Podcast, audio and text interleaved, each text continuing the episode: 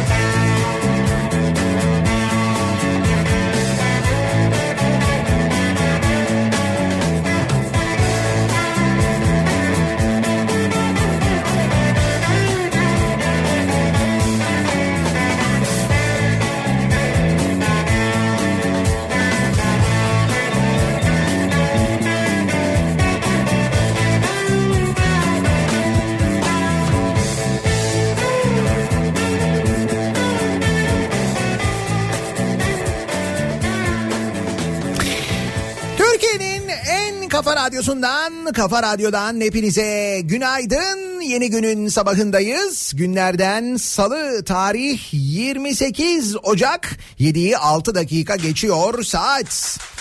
Karanlık. Hep karanlık, hala karanlık. Bir İstanbul sabahından ve yağmurlu bir İstanbul sabahından sesleniyoruz. Türkiye'nin ve dünyanın dört bir yanına bir adım yol bana hala sabah gibi sabah diyemeyeceğimiz günün geç aydınlandığı günleri yaşamaya devam ederken sömestrin son haftasına da aynı zamanda dün itibariyle aslında girmiş bulunuyoruz. bir adım yol bana bir nefes ver En azından çocuklar bu karanlıkta. Okula gitmiyorlar bir hafta diye. Belki onlar başladığında biraz daha erken hava aydınlanır diye bir teselli. Ya da belki de birazdan vereceğim akaryakıtta indirim haberiyle ilgili bir teselli. Günün biraz aydınlanmasına sebep olabilir. Günaydın. Gördüğüm düğümlense dönmem. Gözümü İpe götürseler Sen bir çağır yeter.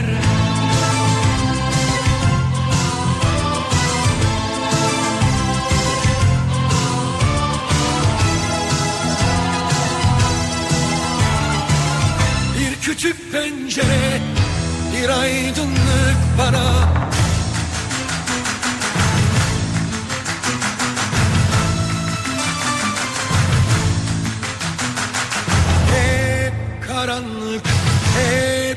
karanlık. Yeter artık, yeter.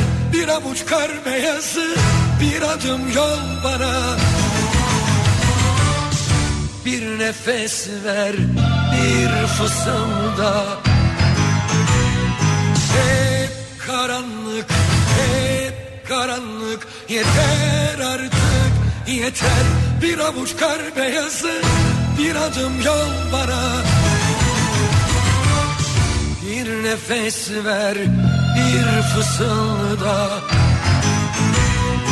Dağlar, duvar olsa önüme Yollar, kördüğüm düğümlense Dönmem, gözümü dağlasalar İpe götürseler, bir kuş uçur yeter.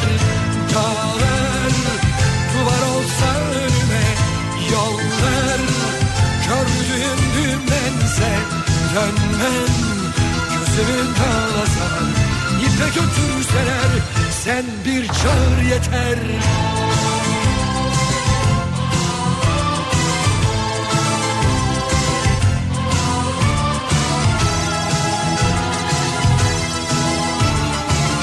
Bir küçük pencere bir aydınlık bana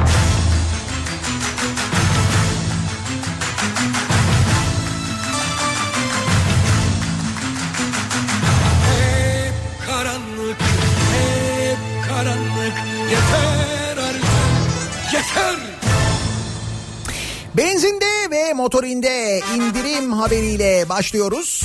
Yeni güne dün gece yarısından sonra benzinde 23 kuruş motorinde de litrede 21 kuruşluk bir indirim var. Evet doğru benzinde 23 kuruş motorinde 21 kuruş indirimle karşılaşacaksınız bugün akaryakıt istasyonlarına gittiğinizde. Dolayısıyla depoyu dün dolduranlar biraz hay Allah'a biraz böyle e, pişman olacaklar ama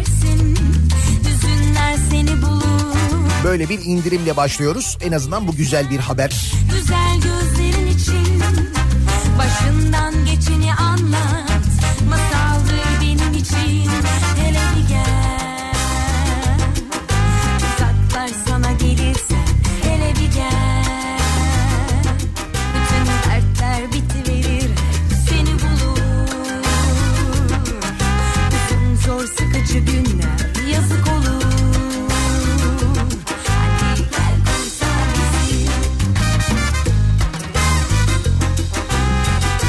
iyi haberlerle başladık bir iyi haber daha verelim. Az önceki herkesi ilgilendiren güzel haber. Yani güzel haber en azından teselli haberi de diyebiliriz. Akaryakıtta indirim haberine. İstanbulluları ve İstanbul'da ulaşımı ilgilendiren güzel bir haber. İstanbul'da vapurlar da 24 saat hizmet vermeye başlayacakmış. Günler seni bulur. Şimdi İstanbul'da metro 24 saat çalışıyor. Hafta sonları cuma cumartesi. Şimdi e, vapurların da 24 saat hizmet vermeye başlaması söz konusu. uzaklar sana gelirsen hele bir gel. 16 milyon insanın yaşadığı bir şehirde en doğru karar ve yapılması gereken bu zaten. Ulaşımın 24 saat olması gerekiyor. Bu kadar kalabalık şehirlerde, bu kadar büyük kentlerde, dünyanın her yerinde bu böyle. İstanbul'da metrodan sonra şehir hatlarında çalışan vapurlar da 24 saat hizmet vermeye başlayacak. Şehir Hatları Genel Müdürü Sinem Dedetaş konuya ilişkin belediye meclisinden karar beklediklerini belirterek karardan sonra Boğaz'da da 24 saat çalışan bir sistem uygulayacağız demiş. Ha, bu belediye meclisinden karar kısmı çünkü o meclis kısmı sıkıntılı biliyorsunuz. Arkadaşlar sırf böyle iyi haber olmasın, sırf belediyeye yazmasın diye engelleyebildikleri ne varsa engelliyorlar biliyorsunuz. Hatta geçtik e, böyle ulaşımla ilgili bir konuyu çok daha hayati dün konuştuk hatırlayın sabah. E, mesela Küçükçekmece'de kentsel dönüşüme girmesi gereken acilen yıkılıp yeniden yapılması gereken depreme karşı dayanıksız binalar mülk sahiplerinin tamamı bunu istiyor olmasına rağmen bir türlü imar komisyonundan onay almıyor. Hatta bizzat e, Avcılar Belediye Başkanı bu yüzden gidiyor. İmar Komisyonu'nda oturma eylemi yapıyor. Oturma eylemi yaparken İmar Komisyonu'nun üyesi, e, meclis üyeleri, AKP'li meclis üyeleri diyorlar ki her gün gel ya biz sana çay kahve ısmarlarız diye bir de üstüne dalga geçiyorlar. Şimdi hal böyle olunca o belediye meclisinden ki o belediye meclisinde de keşke bir e, ikinci seçim yapılaydı da hani belediye seçimleri İstanbul'da yenilendi ya belediye başkanlığı seçimi. Keşke il meclisi seçimi de yenilenseydi ama ona itiraz etmediler biliyorsun. Niye? İşte bunun için. Şimdi o yüzden belediye meclisinden bu karar geçer mi göreceğiz. Ama geçtiği takdirde Şehir hatları vapurları da 24 saat çalışacakmış. Ki bu arada e, adalarda 24 saat hizmet vermeye başlanmış şehir hatları. Adalara 24 saat hizmet vermeye başlamış. Umuyoruz diğeri de gerçekleşir. Ara sıra araya Ara sıra arasan Kapıları arala Ara beni araya Ara sıra araya Ara sıra arasan Beni biraz oyala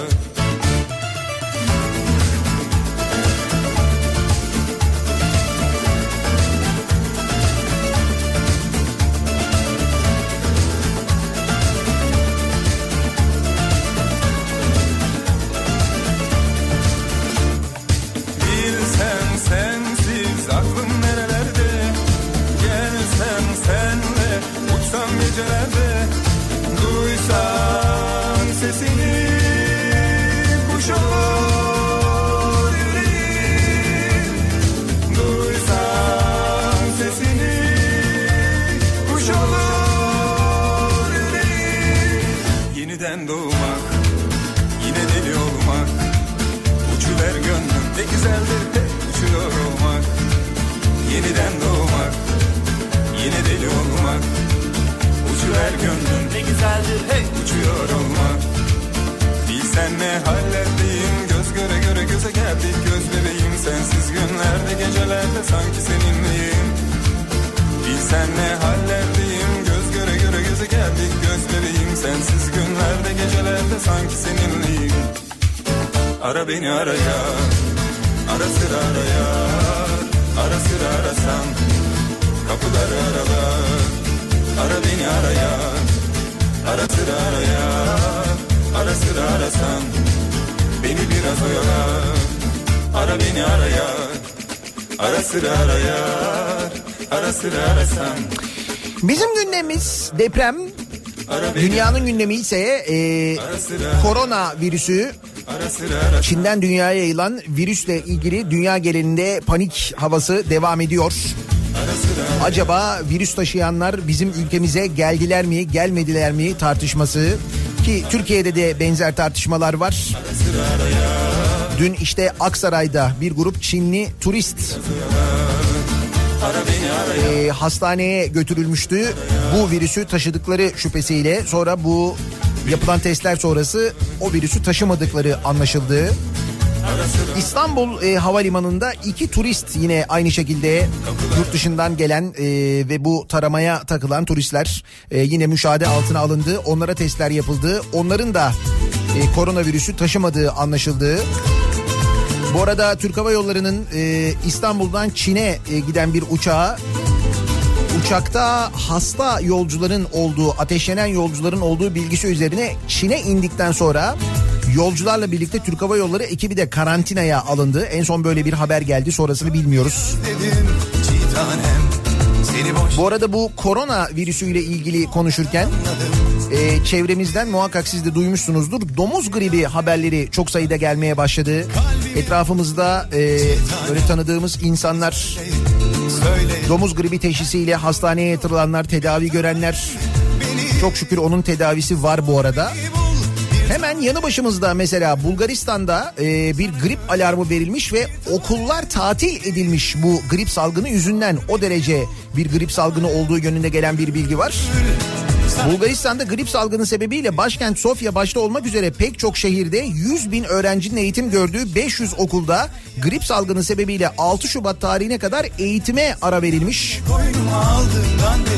Grip salgınının en çok etkilendiği kentler e, arasında başkent Sofya, Burgaz, Veliko, Tırnovo, Montana, Plovdiv, Küstendil, Gel ya da bu gece gel Blagoevgrad'da varmış aynı zamanda. Türklerin yoğun yaşadığı kentlerde de yine böyle bir grip e, salgını durumu var. Hemen yanı başımızda Bulgaristan'da. Türkiye'de de var. Bu seneki grip yani bir e, domuz gribi şeklinde geçiyor. Bir de e, böyle hani ateş olmasa da enteresan bir öksürük. İşte böyle sesin bozulması ki benim yaşadığım da oymuş meğerse. Böyle bir e, griple e, boğuşuyor insanlar ki geçmesi de kolay olmuyor. Bir 10 gün kadar sürüyor. 10 gün sonra da tamamen geçmiyor bu arada. Etkileri ara ara devam ediyor. Yani bu aralar gerçekten çok dikkatli olmak lazım. Bu sene hastalık konusunda ciddi sıkıntılı bir sene geçiriyoruz. sen alıştırdın çiğ tanem Şimdi yerlere göklere Yani ne 2020'ymiş arkadaş. Hakikaten 20 günde soğuduk ya. Bu kadar yani. gönül Sana köle kul bir tanem Beni sor beni bul bir tanem Gönül sana köle kul Seni yar diye koynuma aldığımdan beri korkardım gideceğinden. Şimdi yar nerede hani yar nerede diye düşer oldum pencerelerden. Seni yar diye koynuma aldığımdan beri korkardım gideceğinden. Şarkılar nerede hani çok severek hani söylerdik incelerimden. Bu sebepten sen gece gel ya da bu gece gel. Ya bu gece gel ya da bu gece gel. Ya bu gece gel ya da bu gece gel Ya bu gece gel ya da gelir ecel. Ya bu gece gel ya da bu gece gel. Ya bu gece gel ya da bu gece gel. Ya bu gece gel ya da bu gece gel. Ya bu gece gel ya da gelir ecel. Nasıl bir sabah trafiğiyle peki? Yola çıkıyoruz? Okullar hala tatil. Durum nasıl? Hemen bakıyoruz.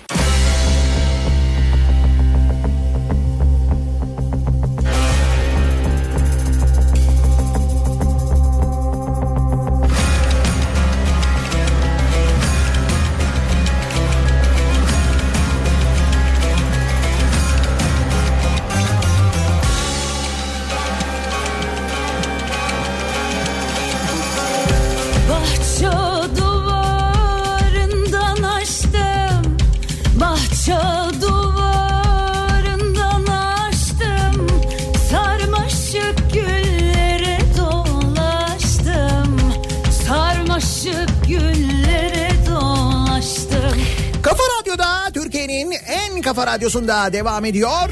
Daiki'nin sunduğu Nihat'la muhabbet. Ben Nihat Sırdar'la. Salı gününün sabahındayız. Yedi buçuğa yaklaşıyor saat.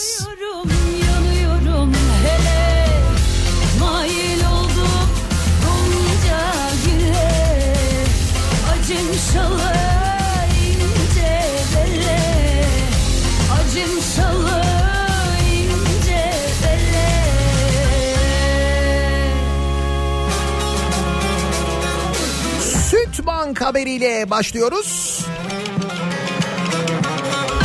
Siz hep öyle fikir olarak düşüne durun. İşte şu bank mı kursak, bu bank mı kursak? Bak adam çiftlik bankla milyar götürdü. Olur mu canım acaba falan diye fikir jimnastiği yaptığınız konuların hayata bir bir geçtiğini görüyorsunuz. Süt bank kurmuşlar Konya'da ve 120 milyon lira. Evet bu sefer soğuk süt 120 milyon liraya içilmiş. Bir bardak soğuk süt ki şu saatlerde soğuk değil sıcak süt içilir değil mi? Eskiden çok olurdu böyle börekçilerde sabah böyle böreğin ya da poğaçanın yanında sıcak süt verirlerdi. Hala vardır muhakkak da eskisi kadar çok değil. Konya'da Sütbank adıyla kurdukları sisteme para yatıranlar arasında emekli generaller, savcılar, profesörler var.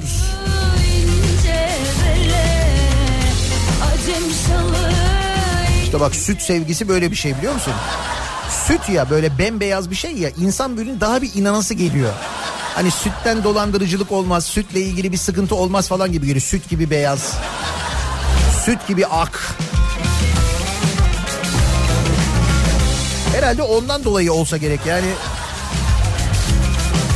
Yoksa bu Ponza sistemi denilen sistemin bir başka versiyonu aslında değişen bir şey yok. Konya Ereğli'de kurulan çiftlikle Sütbank adı altında 120 milyon lira toplandı. Sisteme en az 5 inek alarak dahil olan 1300 kişiye aylık düzenli süt parasının ödeneceği vaat edildi. Bak burada da inek var. Çiftlik bankta tavuk da vardı. Sadece inek yoktu orada. Burada en az 5 inek alıyormuşsun. Sisteme dahil oluyormuşsun. Sistem tabii ki çökmüş, paralar buharlaşmış, çiftlik sahibi ve muhasebecisi hakkında 39'ar yıldan 140'ar yıla kadar hapis sistemiyle dava açılmış.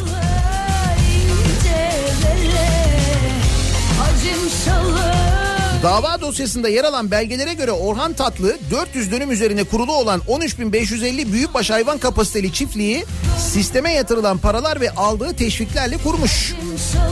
Kapasite olarak Türkiye'nin en büyüklerinden biri konumuna gelen tesiste Sütbank adıyla bir sistem kurulmuş. Sisteme dahil olmak için en az 5 inek alma şartı getirilmiş. İnek başına da 6 bin liralık tutar belirlenmiş. En az 5 inek parası verene aylık düzenli süt parası ödemesi yapılacağına dair sözleşme de imzalanmış inek üzerinden.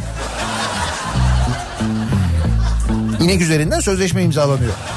Mutlaka şu kadar süt verecek diye yani inek. Tatlı'nın kurduğu sistem başlangıçta mütevazı bir biçimde büyüse de 2015 yılına gelindiğinde adeta patlama yaşanmış. Bir yıl içinde 10 bine yakın inek parası toplanmış ki bu da 55 milyona denk geliyor. Ancak Ocak 2016'da sisteme para yatıranlara çarpıcı bir bilgilendirme mesajı gönderilmiş. Bu aralar ne çok bilgilendirme mesajı geliyor yalnız gerçekten de. Mesajda ineklerde hastalık çıktığı, birçok buzağının öldüğü, süt veriminin önemli ölçüde düştüğü kaydedilmiş. Çiftlikte hayvanı bulunan kişiler aldıkları mesaja inanamayarak Ereğli İlçe Tarım ve Orman Müdürlüğü ile temasa geçmiş. Mağdurların aldığı yanıt çiftlikteki hayvanlarda herhangi bir hastalık ya da ölümün olmadığı yönündeymiş. Bak Söyle söyle fani dünya dert 2016 yılında ortaya çıkan bu durum sonrasında işler sarpa sarmış. Bazı alacaklılar çiftliğe karşı haciz başlatmış. Kısa süre içinde dev çiftlik harabeye dönmüş. Paralar nerede? İnek içti. Ve inek nerede? Süt veriyor içeride. Süt nerede? Onu da bizim muhasebeci içti ya. Sabah kahvaltıda ısıtmış onu poğaçanın yanında.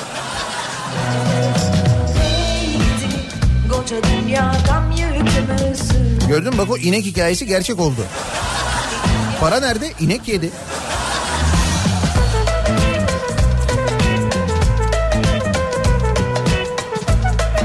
Sisteme para yatıranlar listesinde emekli bir tuğ general dahil 3 emekli general.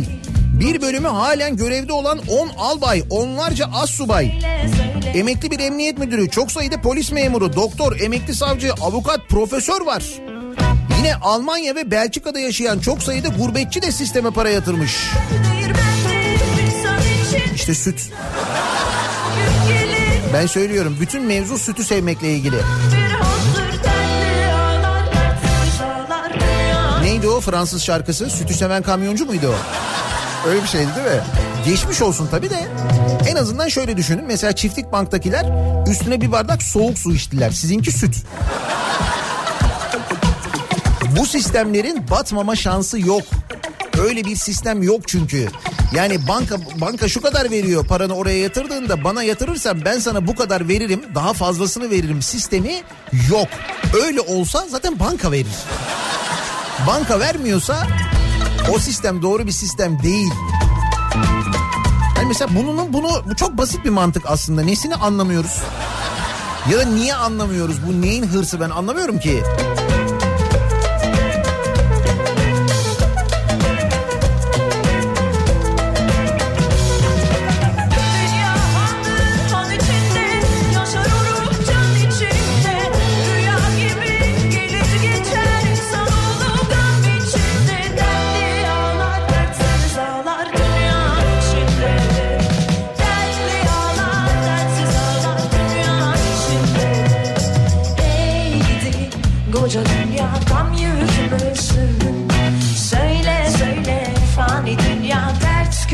Arada yine mi Konya diyen dinleyicilerimiz var ama... Bu çiftlik bank nereden çıkmıştı? O Konya değildi ya. Konya mıydı? Yani Konya'da da vardı çiftlik bankın bir şubesi ya da bir şey onu hatırlıyorum ama... Ve bir başka güzel haber. Haber şöyle bir haber. Ankara'da 16 köpeği katleden katillere onar yıl hapis cezası verilmiş. Hatırlıyor musunuz? Ankara'da geçtiğimiz yıl Nisan ayında 16 köpeği zehirleyerek öldürmüştü 3 kişi. Ankara'nın Yeni Mahalle ilçesinde sonra yakalanmışlardı infial e, yaşanması üzerine bu olay ve aynı zamanda e, sosyal medyada da konu epey bir gündeme gelmişti. Zaten sosyal medyada gündeme geldiği için çok dikkat çekti. Yoksa medyaya kalsa sosyal medya medyadan kesinlikle artık etkili onu biliyoruz. Ve ne oldu? Tutuksuz yargılanan bu üç kişi onar yıl hapis cezasına çarptırıldı ve tutuklanmasına karar verildi. Bekle bekle bekle bekle Şimdi bu bir örnek karar olsun. Bundan sonra e, bu ve buna benzer şeyler yapanlara, hayvanları bu şekilde öldürenlere benzer cezalar verilsin diye umuyoruz. Umuyoruz diyorum çünkü maalesef adalet sistemimizde bir konuyla ilgili verilen karar aynı konu bir başka mahkemede olduğunda verilmeyebiliyor. Ama işte bu e, ibret olsun, bu caydırıcı olsun aynı zamanda. Çünkü 10 yıl hapis cezası caydırıcı bir ceza. Bakın mesela Çanakkale'de yaşanan bir hadise var. Çok yeni bu konu. Geçtiğimiz gün yaşanmış. Çanakkale'de 20 sokak köpeğini zehirleyerek öldürmüşler Geyikli'de. Ah yaşanır mı Çanakkale'nin Geyikli beldesinde 20 kadar soka- sokak köpeği kimliği belirsiz kişi ya da kişilerce zehirlenerek öldürülmüş. Belde sakinleri şoke olmuşlar. Vatandaşlar tepkilerini sosyal medya hesaplarından paylaşırken bazı yorumlarda köpek katliamından belediyenin sorumlu tutulması üzerine AKP'li belediye başkanı Mevlüt Oruçoğlu tepki göstermiş. Biz yapar mıyız böyle bir şey diye. Şimdi jandarmanın konuyla ilgili araştırması devam ediyormuş. Jandarma bölgesi kamera e, kayıtları, görüntüleri inceleniyormuş. Mutlaka yapanlar tespit edilir. O tespit edilenler Yakalananlar bakalım nasıl yargılanacaklar? Aynı Ankara'daki gibi bir karar verilecek mi? 10 yıl hapis cezası verilecek mi onlara göreceğiz. Bu konuyu bu geyikli olayını da takip edelim aynı zamanda.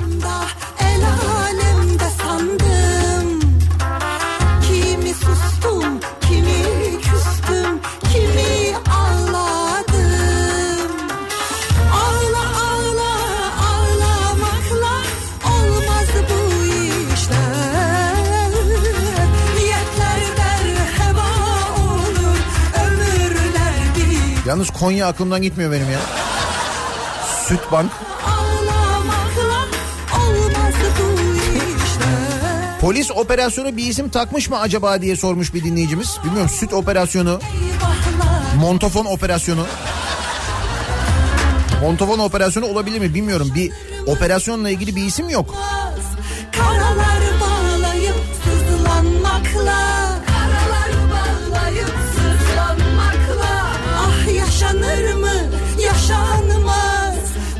Gibi bilip ama katlanmakla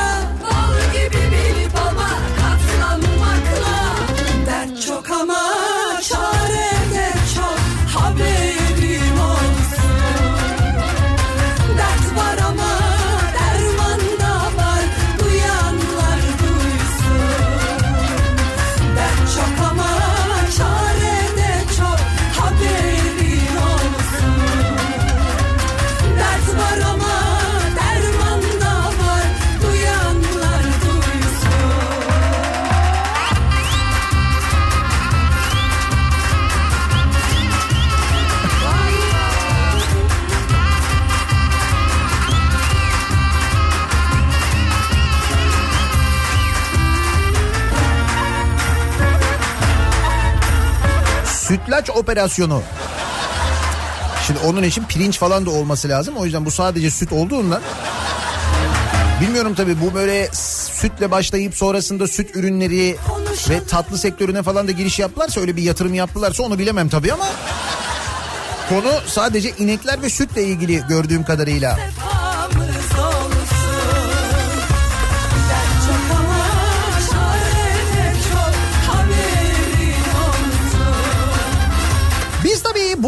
Konuşurken ya da gündemimizde daha da önemli konular olurken keza deprem gibi o sırada e, zannetmeyin ki canikolar kazanmaya devam etmiyorlar. Onlara yine böyle ballı, sütlü ihaleler verilmiyor. Sayıştay raporları bir bir ortaya çıkarıyor. Özellikle belediyelerde, devlet kuruluşlarında ihalelerin nasıl yapıldığını. Balıkesir'den gelen bir haber var. Balıkesir İl Sağlık Müdürlüğü 2018 yılının Aralık ayında yemek, dağıtım ve bulaşık yıkama hizmeti için bir ihaleye çıkıyor. Maliyetini 12 milyon lira olarak belirliyor. Diyor ki bu işin diyor maliyeti 12 milyon liradır diyor. İhaleye çıkıyor.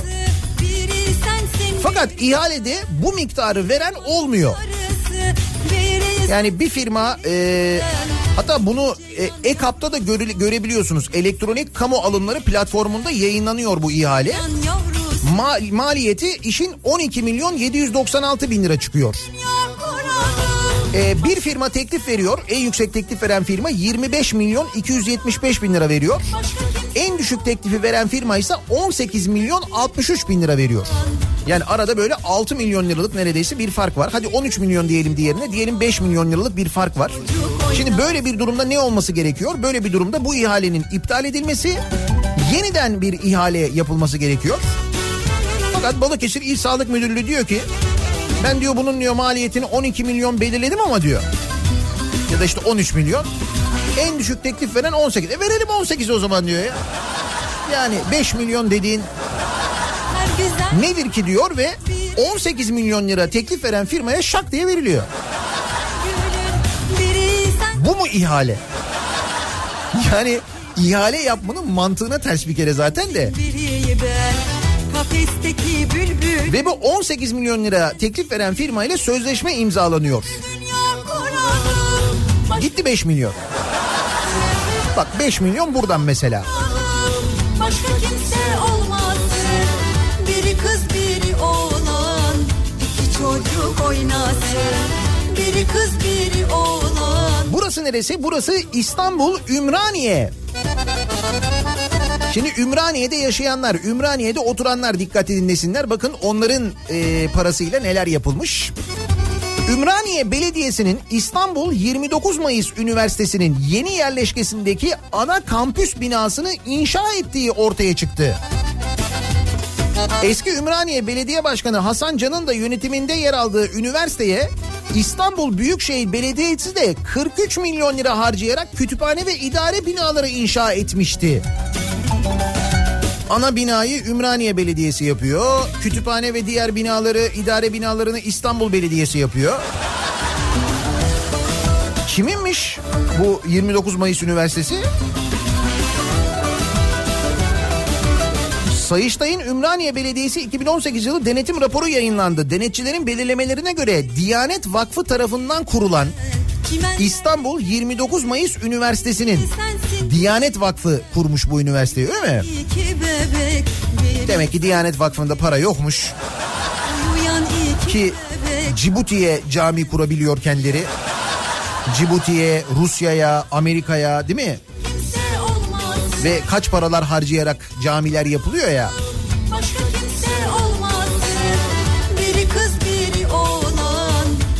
Sayıştay kamu kurum veya kuruluşu statüsünde olmayan vakıf üniversitesine ait binanın inşaatının belediye tarafından üstlenilmesinin mevzuata aykırı olduğunu belirterek Ümraniye Belediyesi'ni uyarmış.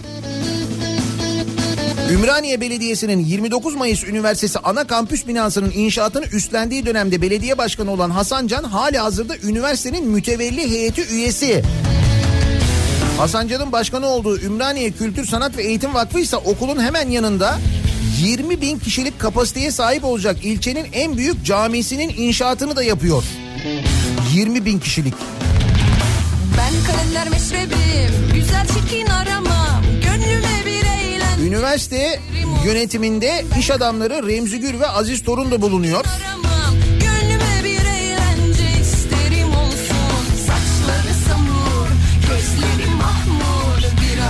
İstanbul Büyükşehir Belediyesi de 43 milyon liraya Ümraniye 29 Mayıs Üniversitesi Kampüsü Projesi adı altında rektörlük binası, 2 adet derslik binası, yeraltı otoparkı, avlu ve kütüphane inşaatı yapmış. Onları da belediye yapmış. Diyanet Vakfı tarafından kurulan 29 Mayıs Üniversitesi'nde eğitim ücretleri, bu arada üniversitede eğitim de ücretli, bir 26 bin lira ila 33 bin lira arasında değişiyor. sohbeti tatlı 2019-2020 eğitim öğretim döneminde felsefe, tarih, edebiyat, mütercim tercümanlık, Arapça ve öğretmenlik kayıt ücretleri 26.460, siyaset bilimi ve uluslararası ilişkiler, ekonomi ve mütercim tercümanlık İngilizce 30.780 lira, psikoloji bölümü içinse 33.480 lira yıllık ücret alınıyor. Yani belediyenin paralarıyla bu üniversite yapılıyor ama bu üniversitede okumak ücretli. Güzel değil mi? Sistem. Bir de her gün önünden geçiyorsunuz böyle kocaman görünüyor orada yazıyor 29 Mayıs Üniversitesi. Yani merak ediyorsunuzdur kim nedir diye buyurun. Günaydın Ümraniye. Yıksın Olursa böylesi Böylesi olsun Yan bakışı yaksın Cilvesi yıksın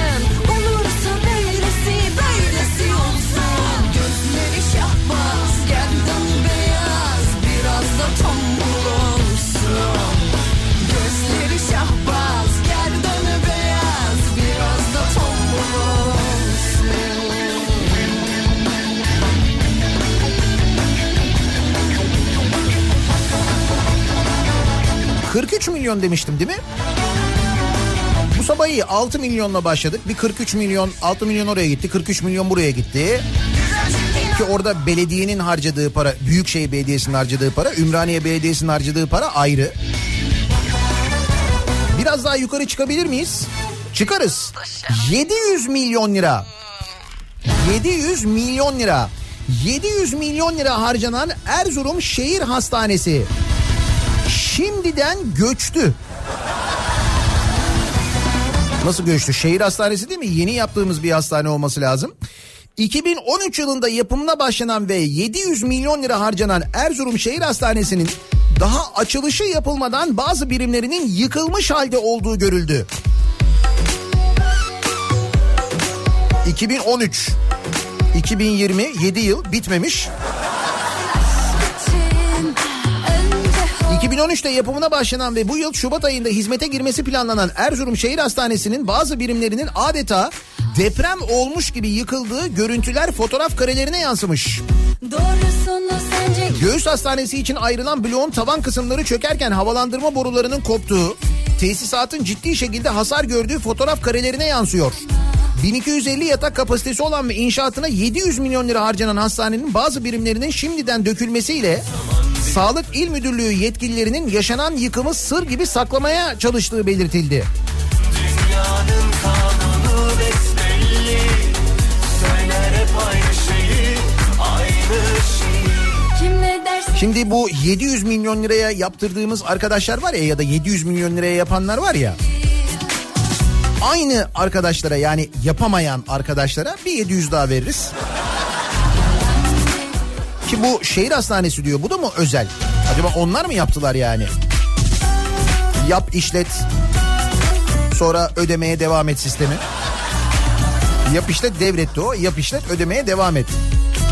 Ya da yap işlet garanti e, ücreti ödemeyi unutma. Bu daha güzel bir sistem ismi.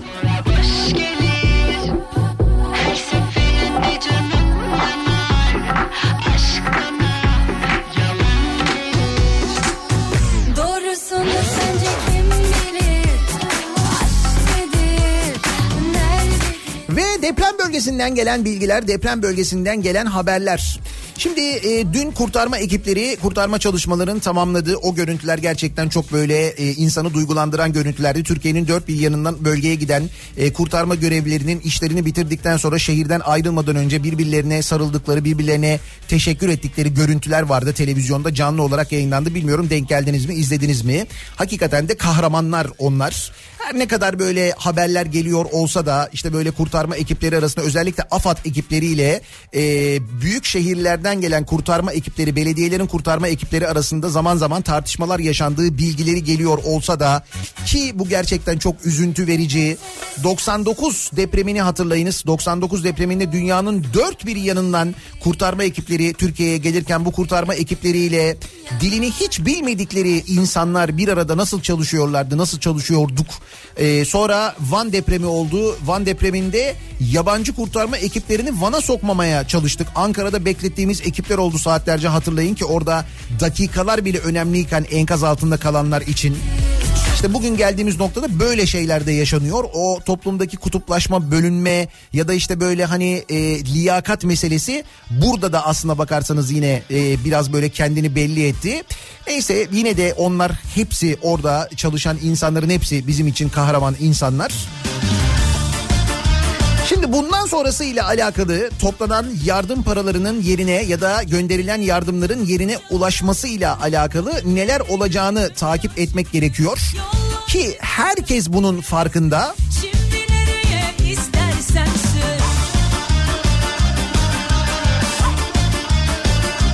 Herkes bunun farkında derken mesela Acun Ilıcalı da bunun farkında. Ki Acun Ilıcalı'nın başlattığı yardım kampanyasında 72 milyon lira toplanmış çok büyük rakam. Acun Ilıcalı da diyor ki sizden ricam bu paranın depremzedeler için kullanılması diyor. Çünkü bu toplanan yardım paralarının özellikle yardım paralarının yerine ulaşmadığını defalarca gördük ya biz. Haklı olarak bağış yapanlar, para verenler, para gönderenler istiyorlar ki bu paralar layıkıyla kullanılsın. Çünkü biz gördük bağışlar, vergiler işte deprem vergisini konuşuyoruz. 70 milyar liradan bahsediyoruz. Sadece özel iletişim vergisi adı altında 99 yılından beri 20 yıldan beri toplanan para 70 milyar lira. Bu 70 milyar liraya mesela İstanbul'daki sadece İstanbul'daki bütün çürük binalar neredeyse yıkılıp yeniden yapılabilirdi. Yapıldı mı? Hayır. İşte ne oldu sorusuna yanıt bulamıyoruz. Hal böyle olunca insanlar doğal olarak hassas oluyorlar ve soruyorlar. Bizim hassasiyetimiz bu yöndeyken yani şimdi Elazığ'daki, Malatya'daki depremden zarar gören şehirlerdeki, bölgelerdeki, köylerdeki insanlara bu yardımlar ulaşıyor mu? Hassasiyeti insanlarda varken başkasının hassasiyeti farklı. Üstelik bu başkası bir profesör sevgili dinleyiciler ki artık profesör olmak Türkiye'de yani nasıl olunuyorsa artık işte Burhan Kuzu da profesör mesela. Ya bu da profesör mesela. Üstelik Yıldız Teknik Üniversitesi'nde profesör biliyor musunuz? Yıldız Teknik Üniversitesi Fen Edebiyat Fakültesi İnsan ve Toplum Bilimleri bölümünde profesör ve öğretim üyesi. İsmi Bedri Gencer. Şimdi mesela Yıldız Teknik Üniversitesi'nde okuyor olabilirsiniz. Ya da Yıldız Teknik Üniversitesi'nde bir e, mesela tanıdığınız belki çocuğunuz okuyor. Bakın oradaki bir profesör ne diyor Elazığ'daki depremle ilgili Twitter'dan şöyle bir paylaşımda bulunuyor. Diyor ki çocuk evliliklerinin yasaklanması deprem getirdi diyor. Allah'ın helal kıldığı yaşta evliliği tecavüz sayarak mutlu yuvaları bozarak gayretullah'a dokunmayalım az kaldı diyor. Şimdi böyle bir e, paylaşımda bulunuyor. Tabii çok büyük tepki gelince bu paylaşımı kaldırmak e, durumunda kalıyor. E, sonra bunun üzerine e, tepki e, görüyor. Hatta ilahiyatçı Mustafa İslamoğlu da cevap veriyor. Diyor ki ayetlere şevhet hapı muamelesi yapan kafayla bu kafa arasında hiçbir fark yok. Bu kafa ayetlere bulaşmamalı. Onlar zina yayılınca deprem çoğalır türü hadis adını koydukları iftiralarla oynamaya devam etmemeliler diyor. Siliyorum düşünce aşka Kurusun tabiatım. Yaklaştığında Yaz geliyor. Ya neyse verilen tepkiler böyle çok şey ama şu hakikaten Yıldız Teknik Üniversitesi'nde üstelik profesör olan hem de insan ve toplum bilimleri bölümünde Fen Edebiyat Fakültesinde öğretim üyesi olan birinin şunları yazıyor olması bu ölümlerin üzerine bu deprem üzerine bunları yazıyor olması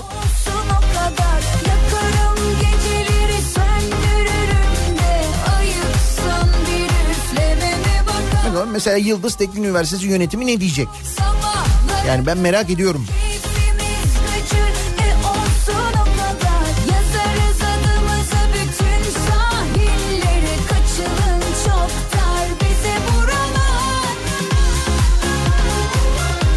Devlet Planlama Teşkilatı 2001 yılında uyarıyor. 99 depremi sonrası yapılan tespitler ve yapılması gerekenleri anlatıyor. Devlet Planlama Teşkilatı 99 depreminin ardından hazırladığı kalkınma planında depreme özel bir başlık açıyor ve onlarca uyarıda bulunuyor. Peki ne oluyor? Tabii ki bu uyarılar dikkate alınmıyor, yetmiyor. Devlet Planlama Teşkilatı çok uyardığı için 2011'de lav ediliyor. Kapatılıyor Devlet Planlama Teşkilatı. Yetiyor mu yetmiyor. Şimdi depremle ilgili konuşuyoruz ya. Hatırlayın Ulusal Deprem Konseyi kurulmuştu 99 depreminden sonra. Hatırlıyor musunuz Ulusal Deprem Konseyi'ni? Dün e, Kripto Odası'na Naci Görür Hoca bağlandı. Güçlü ve Candaş'a anlattığı o Ulusal Deprem Konseyi'nin hikayesini de Türkiye'nin en saygın bilim insanları, yer bilimcileri o Ulusal Deprem Konseyi'nde yer alıyorlardı. Neler yapılması gerektiğini anlatıyorlardı. Peki ne oldu? Ulusal Deprem Konseyi'ni kimseye haber vermeden bir gecede lav ettiler biliyor musunuz? Kapattılar. Ulusal Deprem Konseyi üyelerinin bile haberi yoktu bundan üstelik. Resmi gazetede yayınlanan haberle öğrendiler e, Ulusal Deprem Konseyi'nin lav edildiğini. Tıpkı Devlet Planlama Teşkilatı'nın da kapatılması gibi. 50 yıllık kurum tek kararnameyle lav edilirken gerekçe neydi? Efendim bürokratik vesayetin e, önüne geçiyoruz. Böyle de, de- denilmişti. Bürokratik vesayetin önüne geçiyoruz. Ne vesayetmiş arkadaş. Ah önüne geçtik işte buyur. Şimdi bak neler yaşıyoruz. Sebepsiz çekip gitti Ve ne uyarılarda bulunmuş. İmar barışı çarpık yapılaşmaya neden oluyor. Sakın imar barışı yapmayın diye uyarmış mesela Devlet Planlama Teşkilatı. 2001'de hazırladığı raporda. Yani imar affı olmasın de- denilmiş. İstanbul'a göçün durdurulması uyarısı, İstanbul'daki yapılaşmanın durdurulması uyarısını yapmış. İstanbul'un Türkiye ekonomisi için ne kadar önemli olduğunu anlatmış. Bilimsel araştırmaların desteklenmesi gerektiğini söylemiş. Yine Devlet Planlama Teşkilatı. E tabi bunları söyleyince ne olmuş? Lav edilmiş. Kapatılmış yani. Peki söylediği her şey bir bir çıkmış mı? Ya. Kaldım beni bir tokakta alabora ettin yar. Hiç bana sordun mu? Of aşkımıza ağlarken. Bana sordun mu? Ah sevgimizi harcarken. Hiç bana sordun mu? Of aşkımıza ağlarken. Bana sordun mu? Ah vaktimizi harcarken. Qué mal me siento negra Es mi condena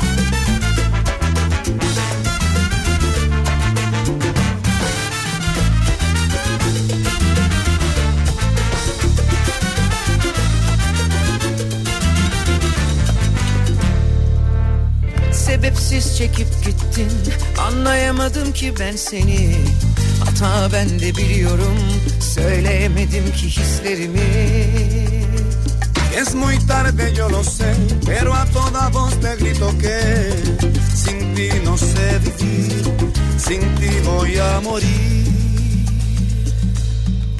Hiç bana sordun mu? Of Aşkımızı ağlarken Bana sordun Yine deprem tartışmalarının odağında olan bir kurum Kızılay ile ilgili ve özellikle Kızılay'ın başkanı ile ilgili tartışmalar var. ağlarken Neydi? Ali Kınık. Bana sordun mu ah Şimdi hemen deprem sonrasında bağış e, yapın diye tweet atması ki o sırada kendisi Senegal'de miydi? Senegal mi Nijerya mı? Senegal'di galiba. La bana Bu arada onun öncesinde tabii Kızılay'ın e, İstanbul'da bir e, yalıyı tutması, yalıdan işlerini yürütmesi Aşkımızı ve bu yönde gelen eleştiriler ve kendisinin bu arada geçmişte attığı bir takım tweetlerin ortaya çıkması, işte andımızla ilgili mesela andımızla dalga geçmesi falan gibi böyle eskiye dair birçok şey tabii ortaya çıkmış. Bunun üzerine ne yapılmış? Genelde bu yapılıyor Türkiye'de. Böyle bir isimle ilgili e, bir belediye başkanı ile ilgili ya da Kızılay başkanı ile ilgili özellikle seçim zamanı çok oluyor bu. Biliyorsunuz bir bakıyorsunuz bir anda onu savunan bir başlık Twitter'da bir anda gündem oluyor. Fakat o başlık altında atılan tweetlere baktığınızda böyle sahte hesap olduğu belli olan hesaplardan manasız cümleler yazıldığını görüyorsunuz. İşte e, dünkü başlık neydi? Ali Kılık vefadır mı? Ali Kınık vefadır mı? Ona benzer bir şey e, bir başlık böyle gündeme taşınmış. Şimdi atılan mesajlara bakıyorsunuz bu başlıkla ilgili. İşte mesela şüpheli iguana e, ağaçtan düşerken diye bir cümle var mesela.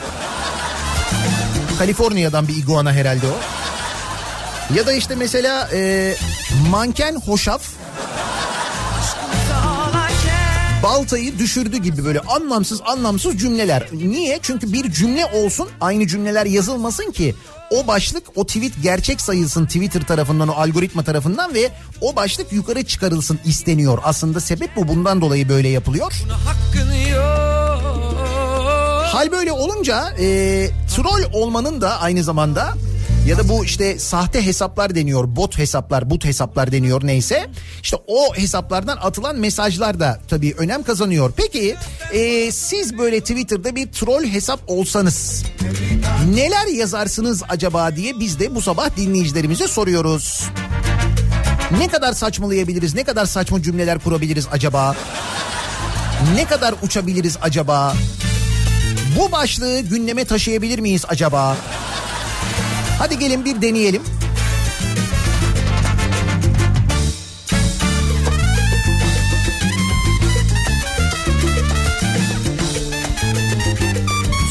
Olsam bu sabahın konusunun başlığı olsun. Bana sordun mu Siz troll olsanız neler yazarsınız?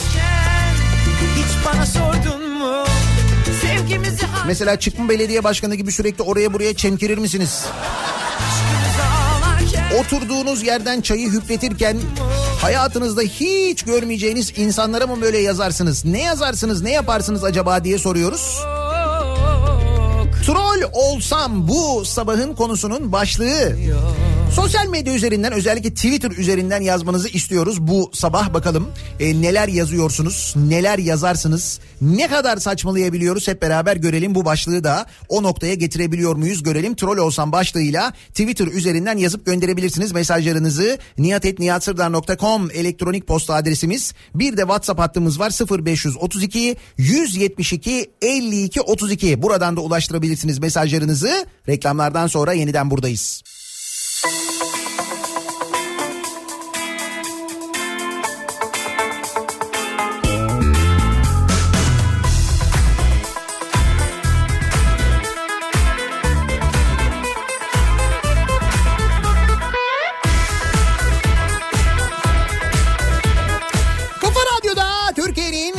Kafa radyosunda devam ediyor. Salı gününün sabahında Daiki'nin sunduğu Nihat'la muhabbet. Ben Nihat Sırdar'la. Yağmurlu bir İstanbul sabahındayız. Yağmurlu, sisli, puslu bir İstanbul sabahı aynı zamanda. Geçenleri bir türlü yapamadık Kalbimiz kurudu yoktan Hep konuştuğumuz, duyduğumuz şu troll meselesi var ya. Twitter trolü meselesi. Troll olsam bu sabahın konusunun başlığı. Troll hesaplardan yazılan saçma sapan cümleler. Manasız cümlelerin yanında aynı zamanda manasız savunmalar mesela. Tuğçe Kazaz örneğinde olduğu gibi. E tabii canım o da troll. Tabii trollün önde gideni hatta. Ne kadar çok tık, ne kadar çok beğeni, ne kadar çok paylaşım, ne kadar çok etkileşim o kadar mutlu ediyor. Ne kadar saçmaladığının bir önemi yok yani.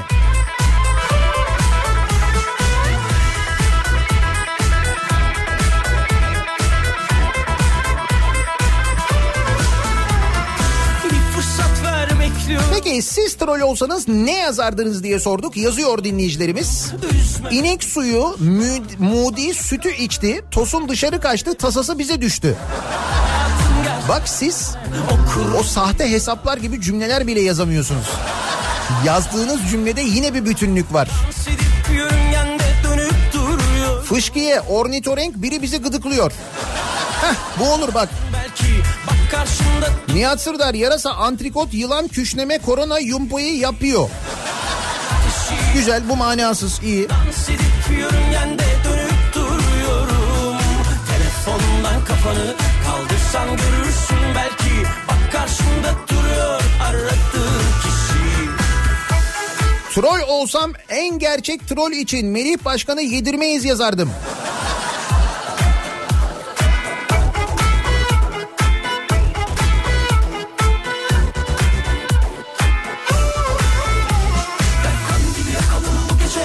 Ben troll olsam Buket Aydın'ı trollerim. Hemen haber yapardı beni diyor Mustafa. Vallahi yapabilir. Her an haber olabilirsiniz. Hiç belli olmaz.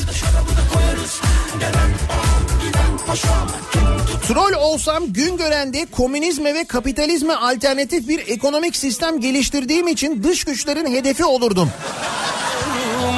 Telefondan kafanı Sen öyle bir sistem geliştirirsen tabii ki dış minnakların hedefi olursun.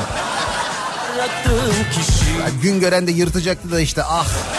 Görüyor musun bak. yakıyorum Dans edip yörüngende dönüp duruyorum Telefondan kafanı kaldırsan görürsün belki Bak karşında duruyor aradığın kişi Troll olsam eski Bursa Belediye Başkanı'nı överdim. Yazık fake hesaptan kendini öveceğine troller yardımcı olsundu. Evet o kendi kendine mesaj atmıştı değil mi ya? O çok fena. Bir de e, bu sahte hesaplarla bu bot hesaplarla işte e, bir başlık işte dün bu Kızılay Başkanı ile ilgili başlığın gündeme gelmesi gibi. Gündeme gelince o başlıkla başlığa konu olan isim bir de teşekkür ediyor ya arkadaşlar beni mahcup ettiniz yani. Neyi mahcup ettik? E sen para ödedin öyle oldu işte o. Ne kadar para veriyorsun? 5 bin lira 10 bin lira öyle bir para veriyorsun. Şak tren topik oluyorsun. TT oluyorsun işte. Çare aradım aşkına doyamadım onu Bak ben şu anda bedava olduk mesela biz. Troll ama şak diye çıktı işte. düştüm oyuna olanlar oldu bana yalancı ama tadı da başka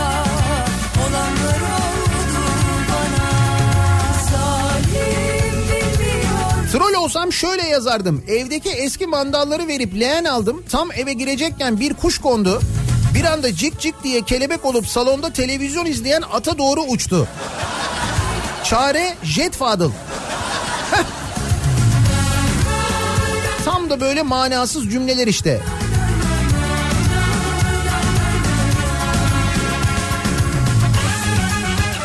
Troll olsam hiçbir devlet büyüğümüzü yedirtmem. Cebimden çıkan vergilerin hesabını sormam. Bile bile çıkarım için yanlış yola yanlışa doğru derim. En önemlisi biatın kralı olurum. Tövbeler tövbesi iyi ki troll değilmişim. İyi ki. Aşkına doyamadım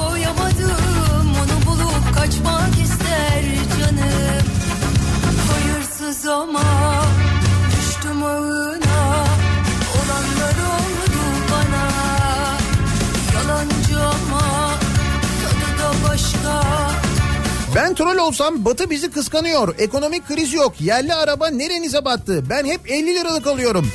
Laiklik elden gidiyor. Yerli, milli, mitil vesaire yazsam yeterli olur muydu acaba?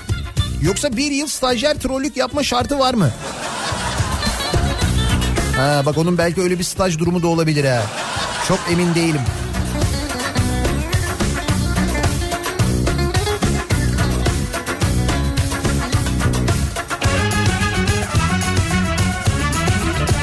Troll olsam şöyle yazardım. Nihat'la Melih otobüste tombala oynuyordu. Bülent gördü sizi gidi dedi. Daha manasızlaşamıyorum. En fazla bu kadar olabiliyor değil mi?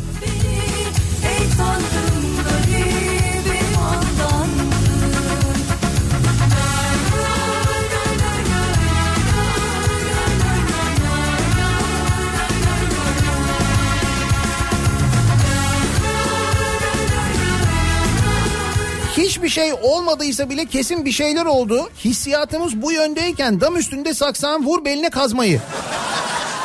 Böyle yazardım diyen var. Hiç uzatmaya gerek yok. Rö yazardım diyen var. Troll olsam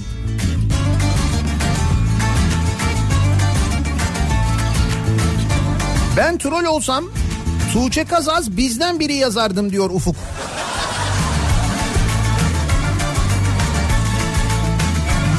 Ben troll olsam kesin Cem Yılmaz'a sarardım. Bu, bu sıralar trollerin büyük hobisi. Tabii canım bir de garantili. Cem Yılmaz'a sardığın zaman muhakkak gündeme geliyorsun. Cem Yılmaz boykot diye başlat hemen arkasında birileri yazıyor. Sen ne yaptın diye soruyorsun. Mesela Cem Yılmaz onu yaptı bunu yaptı şunu yaptı. Sen ne yaptın diyorsun böyle yapıyor. Ben mi yapacağım yani?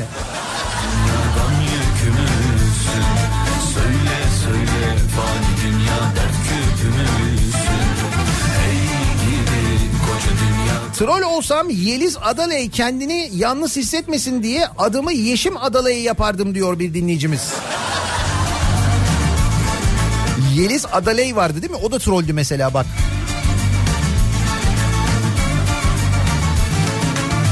Dünya döner değirmende insan içinde çavdardır Bugün gelen yarın gider dolup boşalan bir andır Dertli ağlar dertsiz ağlar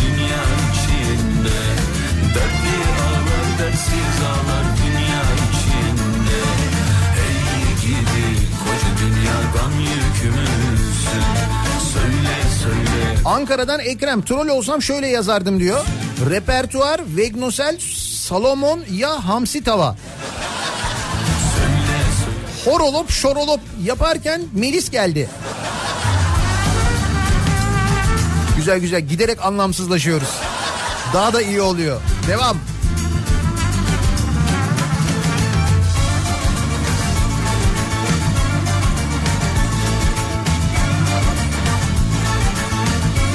Troll olsam horolop şorolop. Has yani haydi selametlenin kısaltılmışı. Dinozor, Yeliz Adaley, eğlence paketli Mercedes, bakara makara, üzmeyin Kerem Başkanımı, yakarım canınızı yazardım.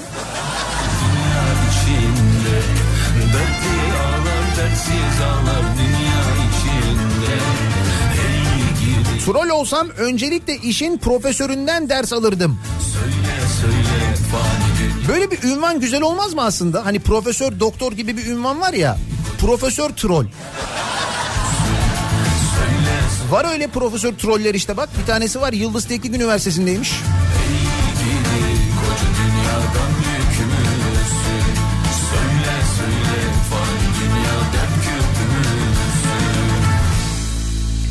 Bekçi Hurşit'in eline lüverver vermişler. Yakalarsa sizi de vurur bizi de vurur. Troll olsam bunu yazardım. Güzel. Konya'da 10 trilyon dolar değerinde elmas madeni bulundu. Maden arazisinde otlayan ineklerin sütünden içenlerin IQ'su 200'ü aşıyor. Mesela troll olsam bunu yazardım diyor Mesut. Oysa birçok sözün gölgesi oyunlarının Bu derse ihtiyacın var Troll olsam üstüme altı yumurta kırıp ıspanaklı omlet yaparlardı beni. O derece anlamıyorum trollükten.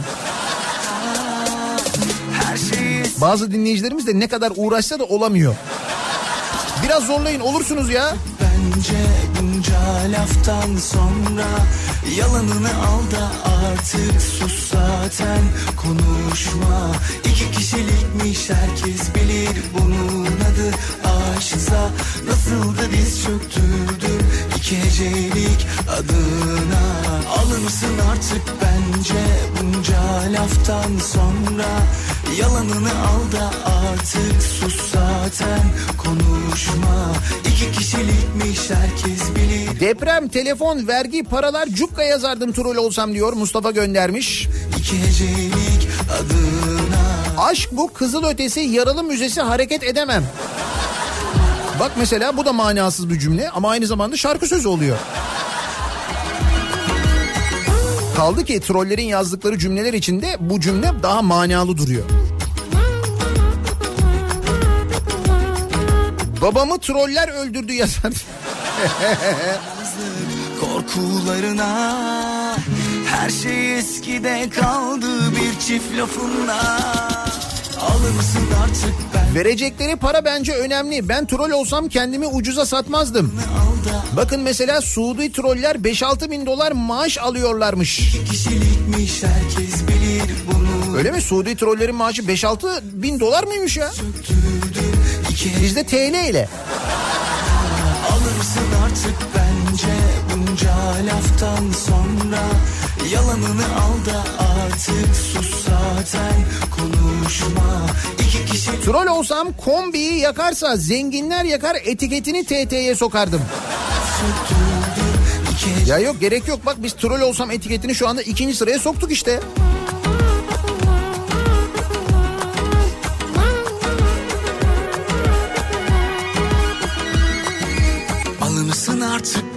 Bence bunca Troll olsam şöyle yazardım. Game of Thrones'un son sezonunda Polat Alemdar ejderhasına binip miğfer dibine Iron Man'i kurtarmak için kartallarla yürüyerek gitmiş. Koray kendini aşmış yalnız. Bravo. Alırsın artık bence bunca laftan sonra Yalanını al da artık sus zaten konuşma İki kişilikmiş herkes bilir bunun adı aşksa Nasıl da diz çöktürdüm iki hecelik adına Ben bir troll olsam sen de bir kuzu meleğe meleğe getirek yazı. Ben diyor böyle böyle yazardım diyor. Ümit göndermiş mesela. Mantıklı. Bak güzel.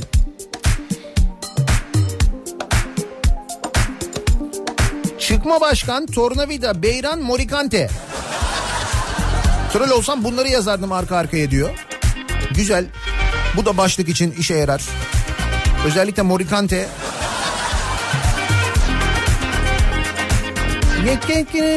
Ya. Mutlu kurunlar ki ya. Değil mi? Öyle başlıyordu.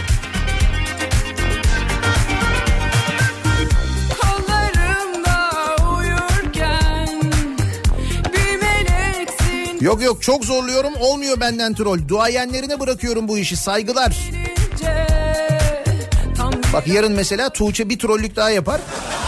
Görürsünüz nasıl oluyormuş. O da bu aralar e, Ekrem İmamoğlu'na sardı. Sürekli Ekrem İmamoğlu ile ilgili yazıyor. Biliyor çünkü onunla ilgili bir şey yazdığı zaman ilgi göreceğini. Uyanık troll. Ama kafası karışık.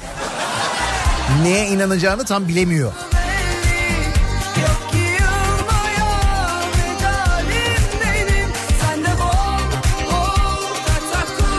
Troll olsam korona virüs değil otomobil modeli diye yazardım. Dolayısıyla telaşa paniğe gerek kalmazdı.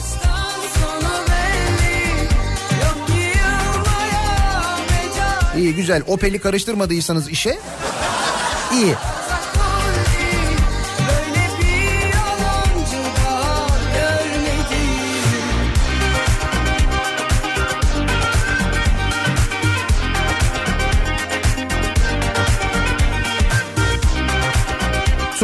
Öncelikle faturalarda troll bedeli altında KDV şey edelim.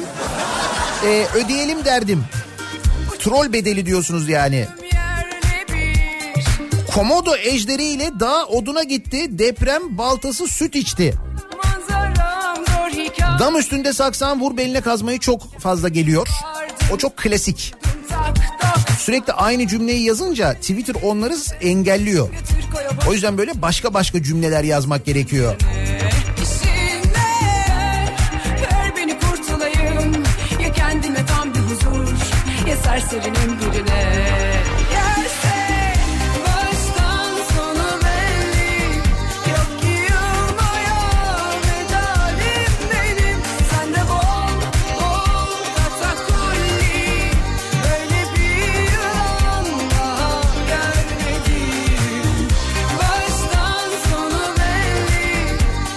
Troll olsam beni trollük yapmaya mecbur bırakan bu sistemi deşifre ederim en başta. Aylık maaşım 5000 lira mesela. Maaşımı Gökçek ödüyor mesela. Gündem yapılacak konuyu kaçan e, bildiriyor mesela.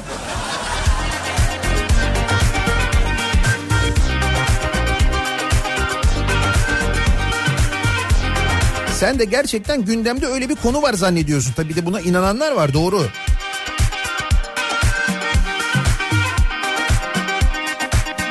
Troll olsam diyor Aydın. Batman'da çok zengin petrol yatakları bulundu. Amerika çıkarttırmıyor.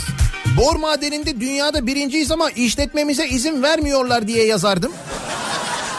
Oradan yürürsün. Onun altına acayip tartışma gidebilir bak mesela. O hakikaten e, işe yarar.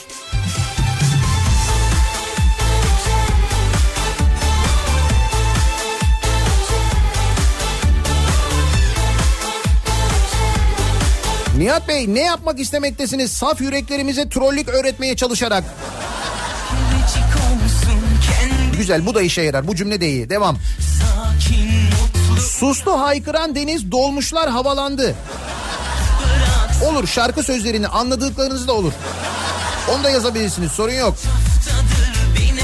Ay inanmıyorum yerine ayran buyurun mesela. Değil mi?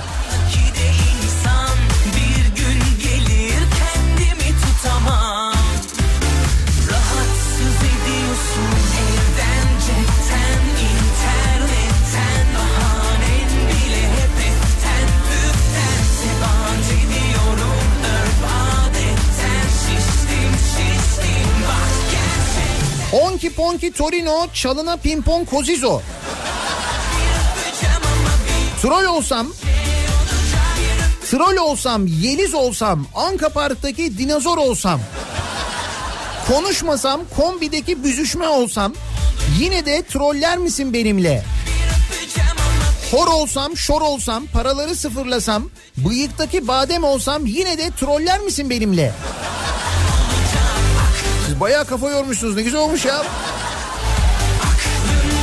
Troll dediğin biraz da böyle sanatçı ruhlu olacak işte.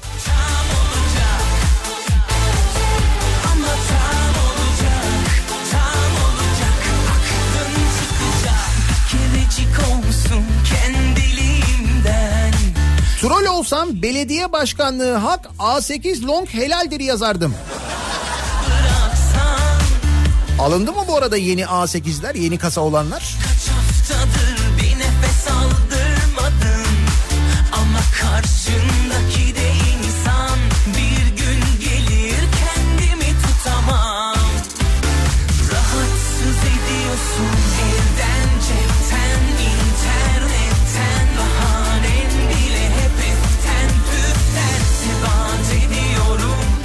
Olsam spatula, biber değirmeni, süt köpürtücü, dondurma topu, baba ganoush yazardım.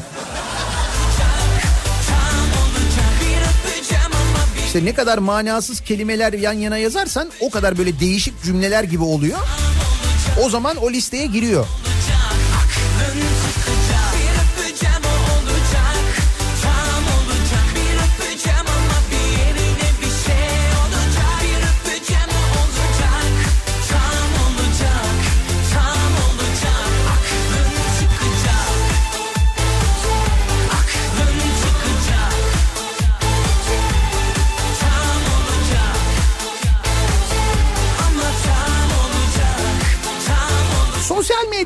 Trolleri Bir yandan e, gündemi değiştirirken bir yandan da ısmarlama gündemleri aynı zamanda taşıyabiliyorlar en üst sıralara. Siz troll olsanız ne yazardınız diye soruyoruz bu sabah dinleyicilerimize. Troll olsam bir genelleme aslına bakarsanız troll olsam. Onu Tuğçe olsam, Burhan olsam, Melih olsam falan diye de böyle ayrı ayrı yazabilirdik ama genel olarak troll olsam demek yeterli oluyor. Siz troll olsanız ne yapardınız acaba diye, ne yazardınız acaba diye soruyoruz. Reklamlardan sonra yeniden buradayız.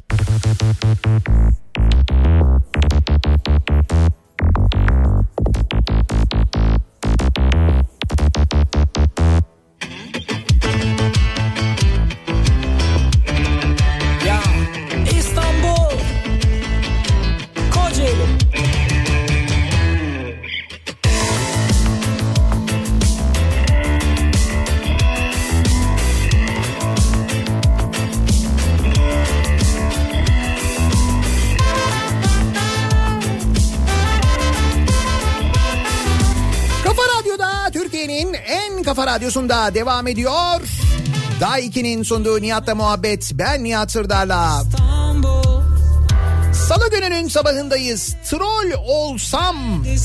Sosyal medya trolleri İzmit kendi kafalarına göre oluşturdukları gündemi destekleyen, Sevgilim ona buna bulaşmaktan zevk alan, keyif alan sosyal medya trolleri, paralı hesaplar, bot hesaplar, bu hesaplarla kurulan anlamsız cümlelerle istenen başlığın e, birinci sıraya yükseltilmesi, Twitter gündemine sokulması, böylelikle sosyal medya gücünden fayda, faydalanıldığının düşünülmesi. Dün işte Kızılay Başkanı ile ilgili bir başlığı böyle listeye soktular. Güzeli böylesi hiç Biz de bunun üzerine troll olmakla ilgili konuşuyoruz. Siz troll olsanız ne yazardınız diye soruyoruz dinleyicilerimize. Bir başka ekspres bir başka sevgili. İzmit. İzmit. İstanbul. İstanbul. Sevgilim. Sevgilim. Neredesin? Neredesin? O İzmit. İzmit. İstanbul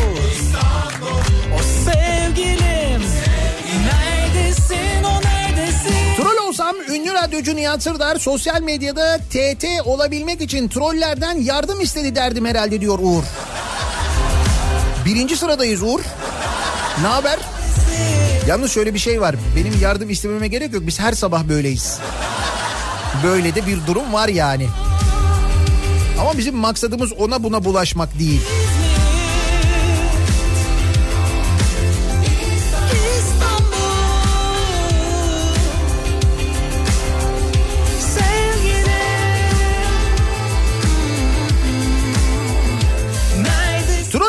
Ben güzelim, sen güzelsin, siz güzelsiniz, onlar güzeller, hepimiz güzeliz. Ne kadar güzeliz, daha ne kadar ne kadar güzel olunur ki yazardım diyor. Mesela Zeynep. Zeynep de kötü düşünemiyor. Bekledim Troll olmuş gidiyorsun, bana veda ediyorsun. Yazardım diyor Gökhan. Tabii bunu melodiyle okumak lazım. İstanbul'dan kaldı yoksa Troll olmuş gidiyorsun. Sevdim güzeli böylesi hiç görülmedi Çat kafası geldi ama kaldır beni derdimi dinlemeni çok istemedi mi? Ya da boş ver geç bunları Bir başka ekspres bir başka sevgili İzmir İstanbul Sev- Troll olsam 90'lar çocuğuyum ben. Troll dersen benim aklıma bunlar gelir. Troll oyuncaklar vardı hatırlıyor musunuz?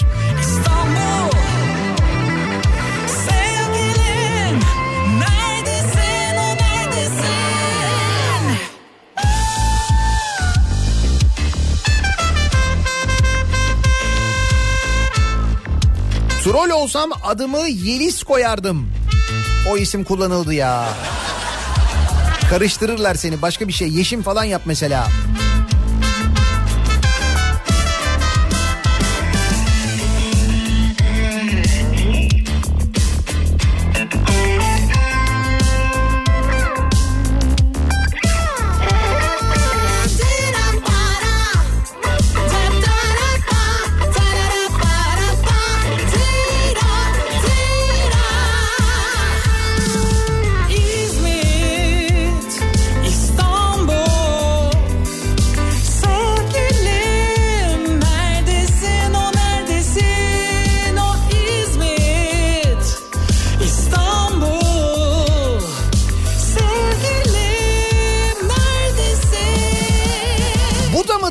soruyor mesela bir dinleyicimiz. Kim o? Yıldız Teknik Üniversitesi Profesörü Gencer'den skandal, skandal deprem paylaşımı. Çocuk evliliklerin yasaklanması deprem getirdi. İşte mesela bu troll. Ama adam Yıldız Teknik Üniversitesi'nde profesör. Bu adamı kim profesör yapmış, nasıl yapmış? Yıldız Teknik Üniversitesi'nde... Hakikaten ben merak ediyorum. Demin konuştuk bunu da. Yıldız Teknik Üniversitesi yönetimi ne diyecek mesela bu açıklamalarına? Yani gerçekten bu e, ünvanlar nasıl veriliyor? İnsanlar nasıl daha doğrusu böyle insanlar nasıl mesela profesör olabiliyorlar? Hani liyakattan falan konuşuyoruz ya.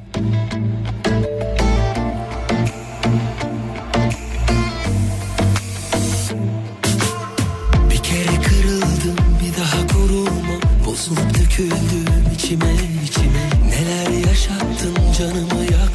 Gökyüzündeki yıldızları toplasam horolop şorolop diye ayağının altına sersem parsel parsel.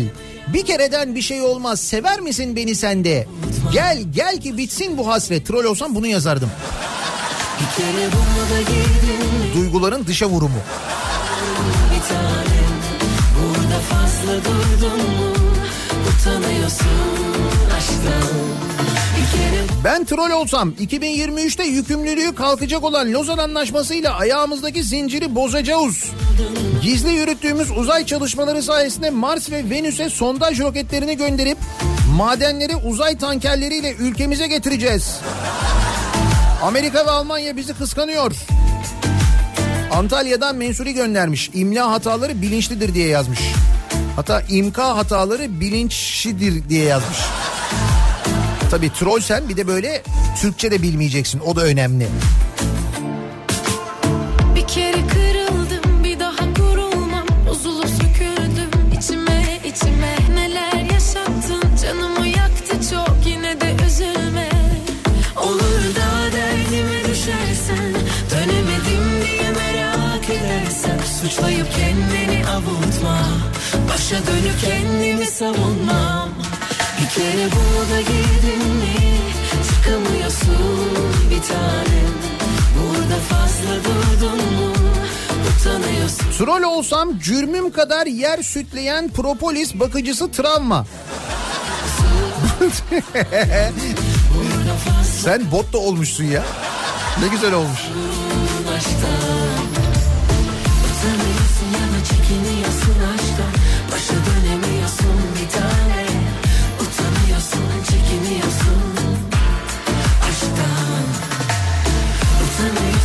çekiniyorsun aşktan Başa dönemiyorsun bir tane Utanıyorsun çekiniyorsun aşktan Bir kere buna da girdin mi Çıkamıyorsun Troll olsam, Saldıray abi olsam, Nagihan Hanım bir tanesi ya. Yani şuradan şuraya sevişmek nasip olmasın ki derdim. Diyor Antalya'dan Duygu göndermiş. fazla Çekini Hani vardı ya bir demet tiyatroda. Saldıray ve arkadaşları. Hokai Yamashito Kombamba Kombamba yazardım. E, troll olsam diyen var mesela. 8-15 vapuru sözleri olurdum diyen var. Valla o tarafa çevirdim olmadı bu tarafa çevirdim olmadı ben yapamayacağımı anladım ehline bırakmak lazım her işi diyor Antalya'dan Erkan benden troll olmaz diyor.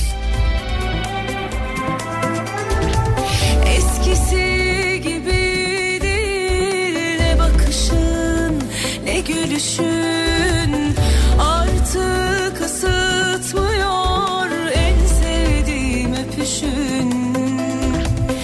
Benden uzaklaştın hissediyor bunu kalbim.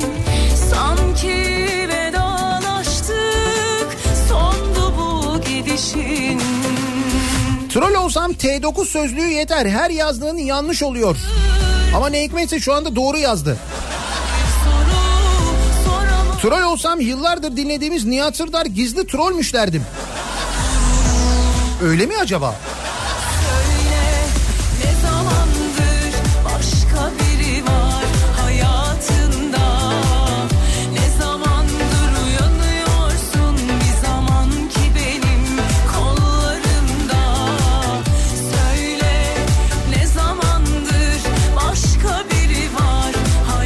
Bugün. İnşallah eve giderim. Hatta televizyon izlerim. Atları çok severim. Tren topik olurum. Sanayi devrimi ne güzel. Işıklar kapansa keşke. Rize Spor ne durumda? Doktor yat dinlen dedi. Annem de okula gitti. Roka ne güzel sebze. Bunların baş harfleri Nihat Sırdar oluyor yalnız. Ya Sercan var ya. Bravo Sercan.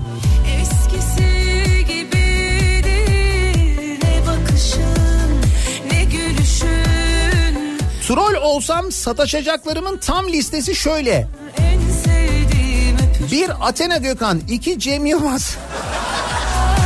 3 Ekrem İmamoğlu, 4 İsmail Saymaz, 5 Canan Kaftancıoğlu, 6 Nihat Sırdar, 7 Yılmaz Özdil, 8 Fatih Portakal, 9 Ali Koç, 10 Taçsız Kral Pele, 11 İngiltere Kralı, 12 Rahmetli Başkan Kennedy. zamandır Mehmet gö bir sorun Mehmet göndermiş güzel.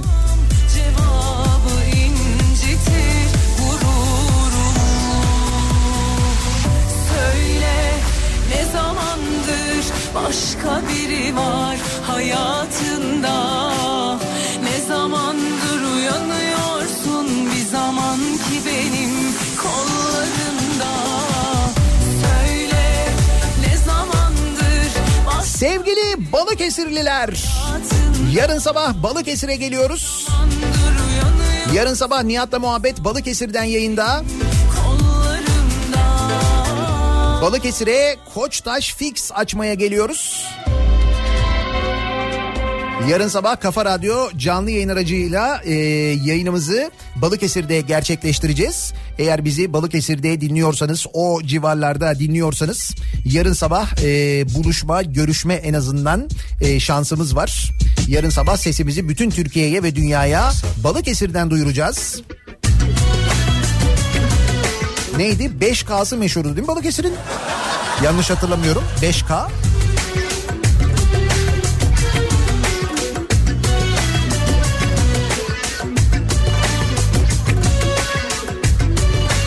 Tabii hem e, görüşeceğiz, buluşacağız yarın sabah hem de Koçtaş'tan vereceğimiz hediye çeklerimiz var. Onları da armağan edeceğiz size. Tabii Kafa Radyo olarak hediyelerimiz var. Yarın sabah Balıkesir'de bekleriz. Oturup olsam marul geldi yazardım. O marul bir gün gelecek. Bak eminim ben. O çocukluğumuzda yediğimiz yedi kule marulları vardır ya yedi kule marulu. muhabbet olsun Acılar şöyle dursun Dünya seninle güzel Aşk koynunda İstedim vermediler sen trollsün dediler. Troll olunmaz, troll de olur, troll olmayan profiteroldür. Kerem göndermiş, güzel.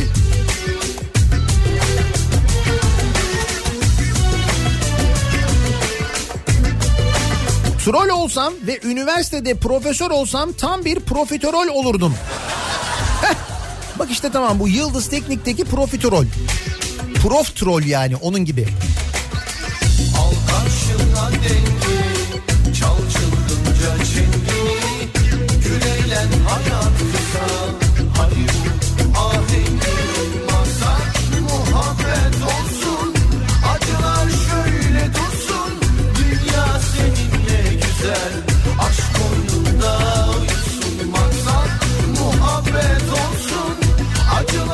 olsam beni ilk saniyede trollükten atarlar. Bir saattir bir kelime bile yazamadım. Trollük bizim neyimize ya? Teoman da yapamamış, troll olamamış.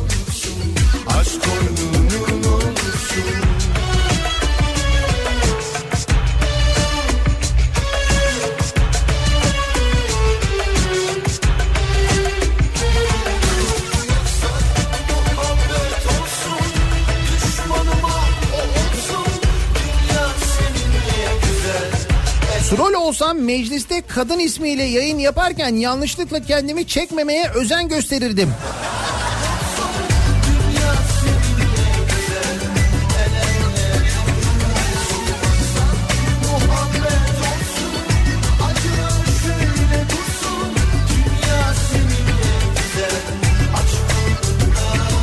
Ya biz troll olsak Ak Legolas'a denk geliriz.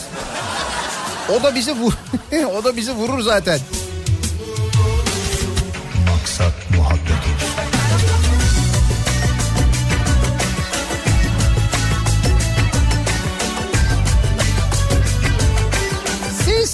Olsanız ne yazardınız diye konuşuyoruz. Troll olsam bu sabahın konusunun başlığı.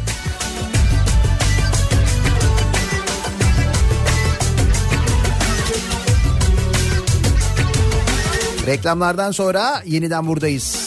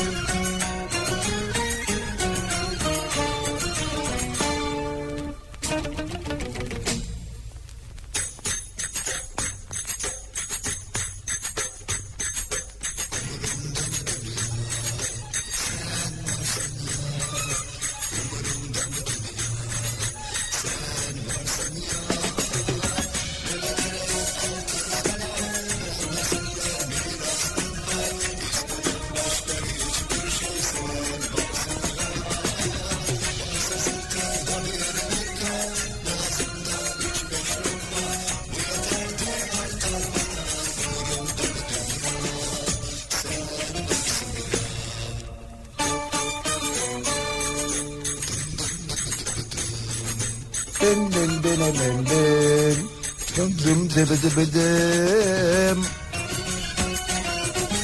Kafa Radyo'da Türkiye'nin en kafa radyosunda devam ediyor. Daiki'nin sunduğu Nihat'la muhabbet. Ben Nihat Sırdar'la. Salı gününün sabahındayız. Troll olsak neler yazardık sosyal medyada acaba? Bu sabah troll olmaya çalışıyoruz. Olabilen dinleyicilerimiz var. Gerçekten çok yetenekli olanlar var bu arada. Bir troll olarak ne yazmaları gerektiğini bilen, kime bulaşmaları gerektiğini bilen, kime bulaşırlarsa daha çok ses getireceklerini bilenler var bu konuda. Epey iyi gözlem yapmış dinleyicilerimiz var.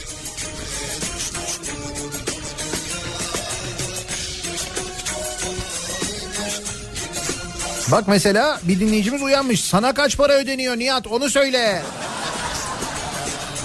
Trollük için mi? Ben e, bedava yapıyorum halk yararına.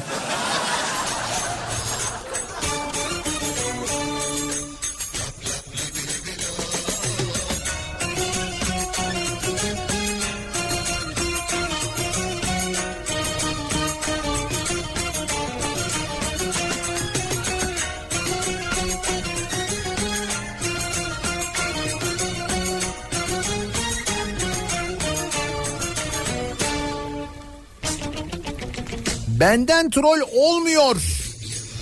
Çok deniyorum ama eh. hayat çok acımasız diyen de var mesela.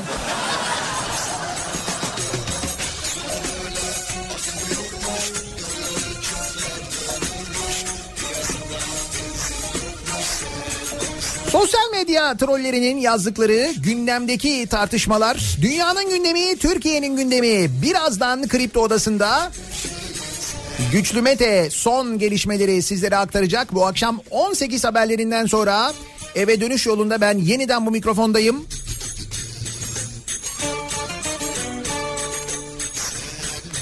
Yarın sabah Balıkesir'den yayındayız. Hatırlatalım bir kez daha. Tekrar görüşünceye dek güzel bir gün geçirmenizi diliyorum. Hoşçakalın.